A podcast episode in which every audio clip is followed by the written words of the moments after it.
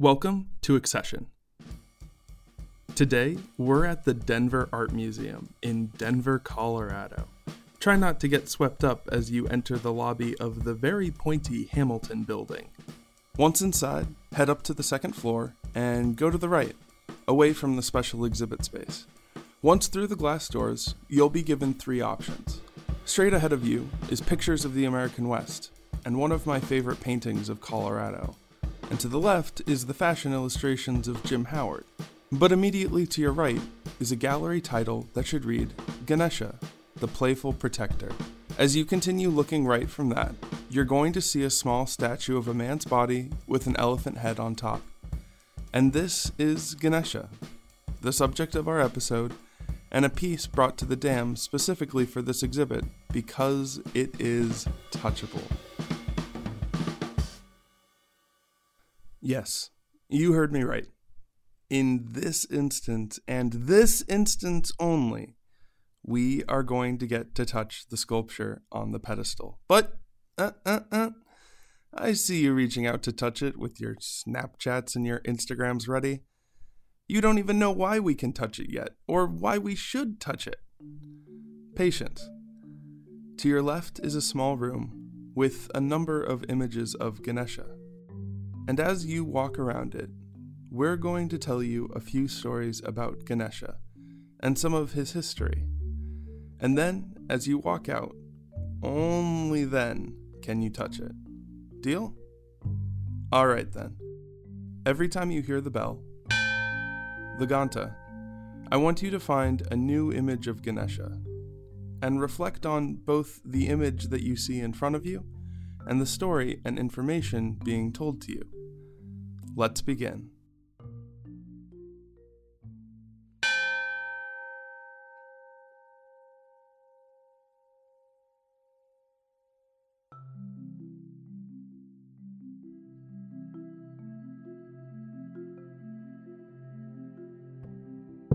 It is said that Shakti, the goddess who is the earth and all worldly delights, wanted nothing more than a child.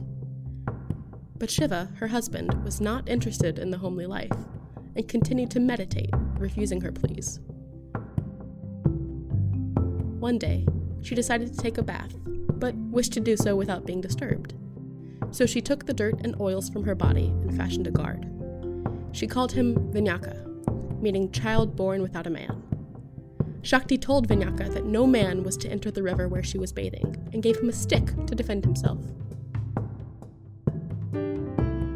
When Shiva came to bathe with his wife, Vinyaka did not recognize him and refused him entrance. But Shiva continued on towards the river, and so Vinyaka hit him with his stick. Shiva sent legions of deities to defeat Vinyaka in combat, but none could best him. So Shiva took the work into his own hands and chopped off Vinyaka's head.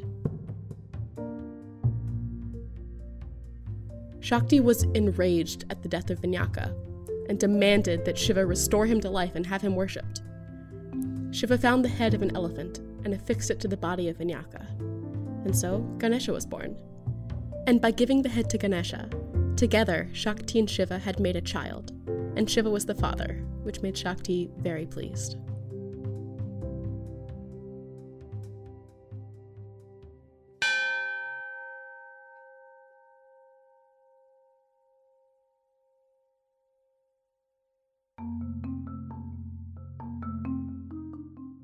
Ganesha is a balance between the material and the spiritual. His father, Shiva, is the hermit, the one concerned with spiritual matters and not interested in the tribulations of the world. His mother, Shakti, is the householder, who wants to engage with the world and all the delights it has to offer, but cannot do so without Shiva. Ganesha is the balance between these two. This is represented in his form. His head, the head of an elephant, is the symbol of the material world. It is the animalistic part of us that wants material joys. But the animal is always afraid. That is the nature of the predator and prey, the snake and the rat. His body, the body of a human, is the symbol of the spiritual, and the imagination that humans have that allows them to both see a future in which they have abundance and a future in which they have nothing. He can imagine a world where the snake and the rat live in peace. This knowledge creates thankfulness and ambition in the human, which overcomes the fear of the animal. Ganesha's dual nature brings attention to these two parts inside of us and asks us to reflect on what we are and what we can be.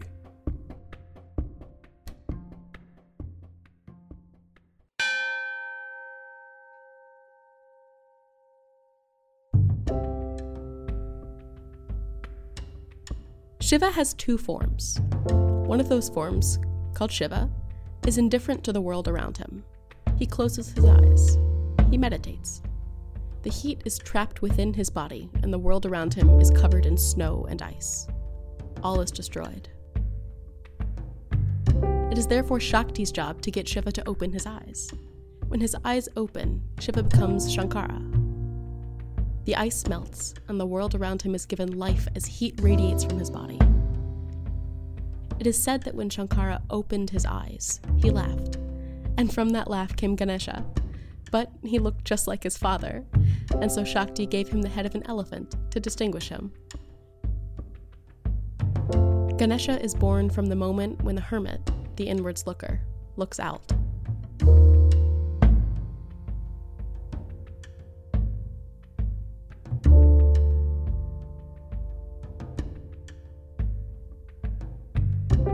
Shakti has two forms. Kali is the ferocious form, the life taker. When Shiva's eyes are shut, she dances across his body, trying to get him to open his eyes. When Shiva's eyes are opened, Kali becomes Gauri and sits upon Shiva's lap, nourishing him and taking care of him. Gauri is the life giver. It is said that to pacify Kali, Shiva made a cloth doll with the head of an elephant and gave it to Kali.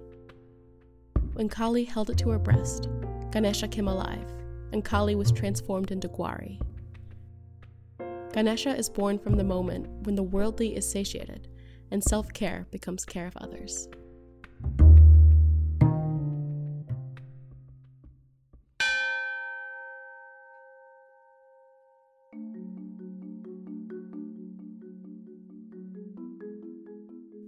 Ganesha is one of the most popular Hindu deities whose reach was so far spreading that he was worshipped in almost every Southeast Asian country, and has worshippers in both Buddhism and Jainism as well. And across all these iterations, there are any number of depictions and images of Ganesha. The most consistent part is the elephant head. If the trunk is pointing to the left side, over the heart, it is material, more worldly, and thus kept inside the house. If the trunk is pointing to the right, where there is nothing, it is spiritual, ascetic, and to be kept outside the house in temples. One of its tusks is usually broken off. Who broke it is up to whichever story you wish to tell, but ultimately, it relates to a sort of taming and domesticating of the wild animal side of Ganesha. Originally, the human body was depicted as fat with a large belly, but in some depictions, especially later depictions, Ganesha is thin. He is often seen holding onto an axe, the symbol of analysis or breaking things down, and a noose, the symbol of synthesis or bringing things together. Or sometimes he has a goad, man's way of keeping the animal side in check. Like all Hindu deities, Ganesha has a vahana, an animal used as a vehicle or a mount to carry him from place to place. Ganesha has been recorded riding many different types of animals, but by far the most popular is that Ganesha rides on a rat. Sometimes Ganesha is depicted with a snake as well, wrapped around his belly and holding it all in, or draped over his shoulder. Through Ganesha, the impossible happens. The snake and the rat get along, one no longer prey, and the other no longer predator.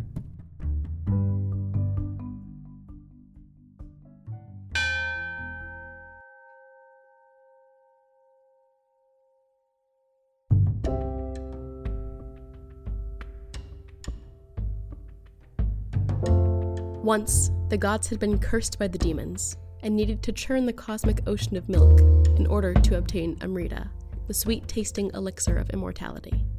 To do so, they had used Vasuki, the Serpent King, as a churning rope. But before churning the cosmic ocean of milk, they forgot to propitiate Ganesha.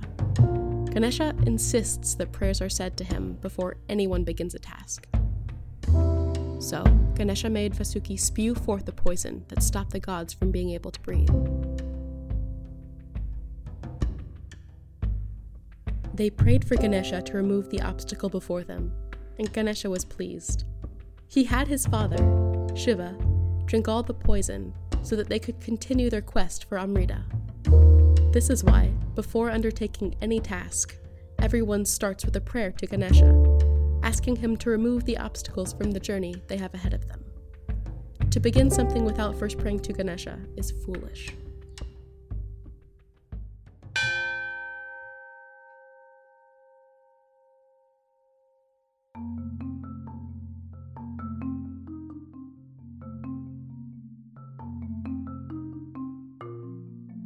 In his stories, he can be cruel, the obstacle creator. But he is also good, the obstacle remover.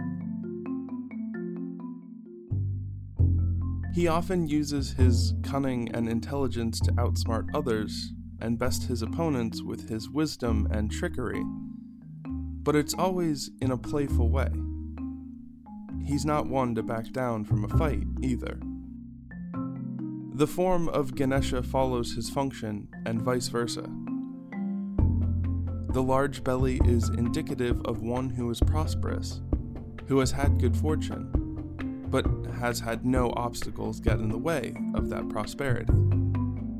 He rides around on a rat because he has conquered the pestilence that would have plagued early farmers and removed that obstacle from their success. It is also said that he used his broken tusk to scribe and write the epics of ancient India as the god of writing and knowledge, he's also the god of creative arts, and is often seen in a childlike state of dancing, performing for his mother and father. His childlike love of creation and dancing is only obtained in a life free of hardships. He is a homely god, which he gets from his mother. But his connection to the home forms its own sort of reclusiveness which he gets from his father.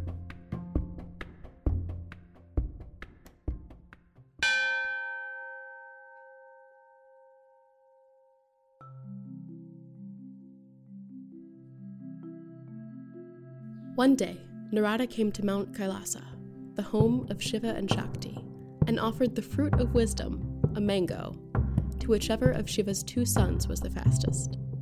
To prove this, Narada wanted them to go around the world three times. Immediately, Kartikeya, Ganesha's brother, leapt upon his peacock and began to fly around the world. He had made it around the world twice, but Ganesha wouldn't budge. He just sat by his parents, continuing to play and dance as he was known to do.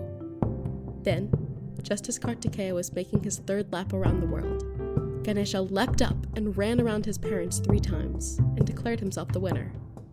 For while Kartikeya had made it around the literal, material world three times, Ganesha argued that his parents were his figurative, spiritual world, and that he had gone three times around the world that mattered more to him.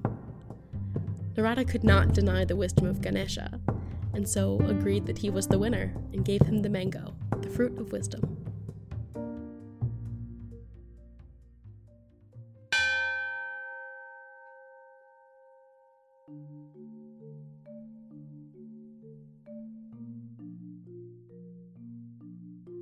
So now you've seen a couple different versions of Ganesha, heard a couple of his stories, seen him from a few different angles, learned a few things about him, and with any luck, you have a bit more of an understanding of him. I'd like to think that I've removed the obstacles in your understanding of Ganesha. And now I'd like you to go to the oldest depiction of Ganesha that is here. He's the one that's seated cross legged, with his trunk in his hand to the left, and holding something in his right. He also has a very dark, shiny belly. Much like the history of Hinduism itself, the history of Ganesha is complicated, long reaching, and hard to precisely pin down. Because of this balance that he strikes, worship of him was popular across multiple religions and through much of Southeast Asia. And their traditions, stories, names, and practices involved with his worship changed from place to place and region to region. We have only really scratched the surface of Ganesha. There is so much more to learn and talk about. But for now, I'll leave you with this. In Cambodia, where this sculpture is from, it's a tradition to touch the belly of Ganesha, the part of him that represents prosperity without hardship, as a symbol of good luck. And as you leave this space and pass the sculpture by the entry to this exhibit, you should touch that Ganesha's belly for good luck, and the hope that the obstacles ahead of you will be removed. But as you do it, take out your phone and take a picture for Snapchat or Instagram or have your friend or another museum goer take a picture of you. The good luck is the spiritual. The photo of the time you got to touch a sculpture in a museum is the material. I have a feeling that Ganesha would want you to have both.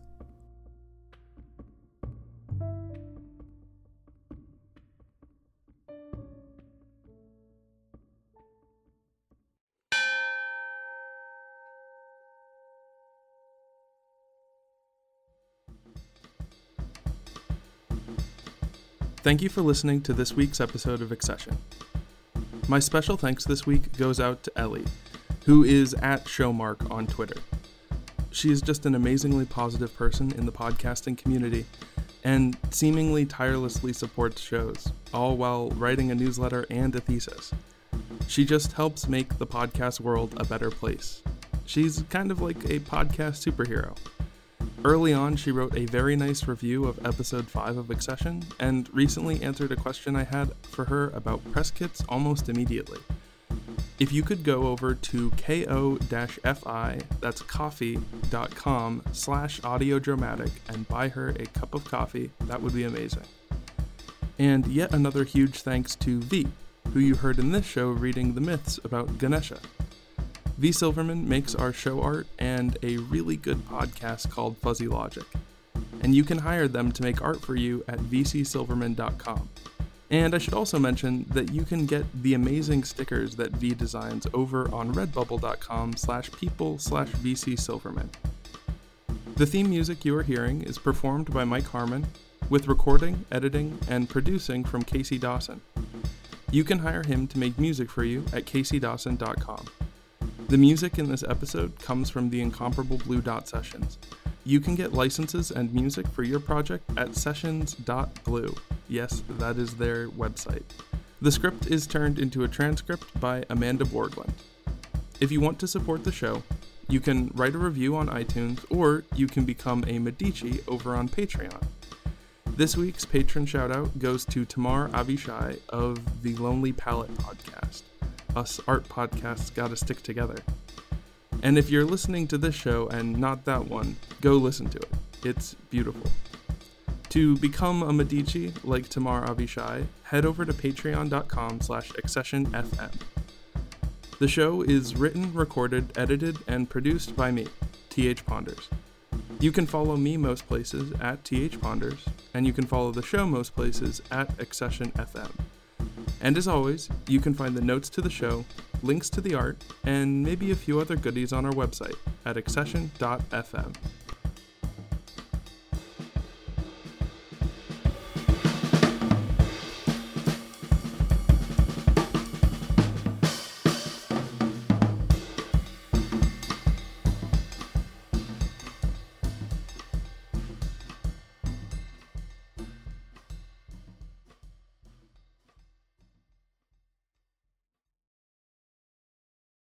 the Fable and Folly Network, where fiction producers flourish.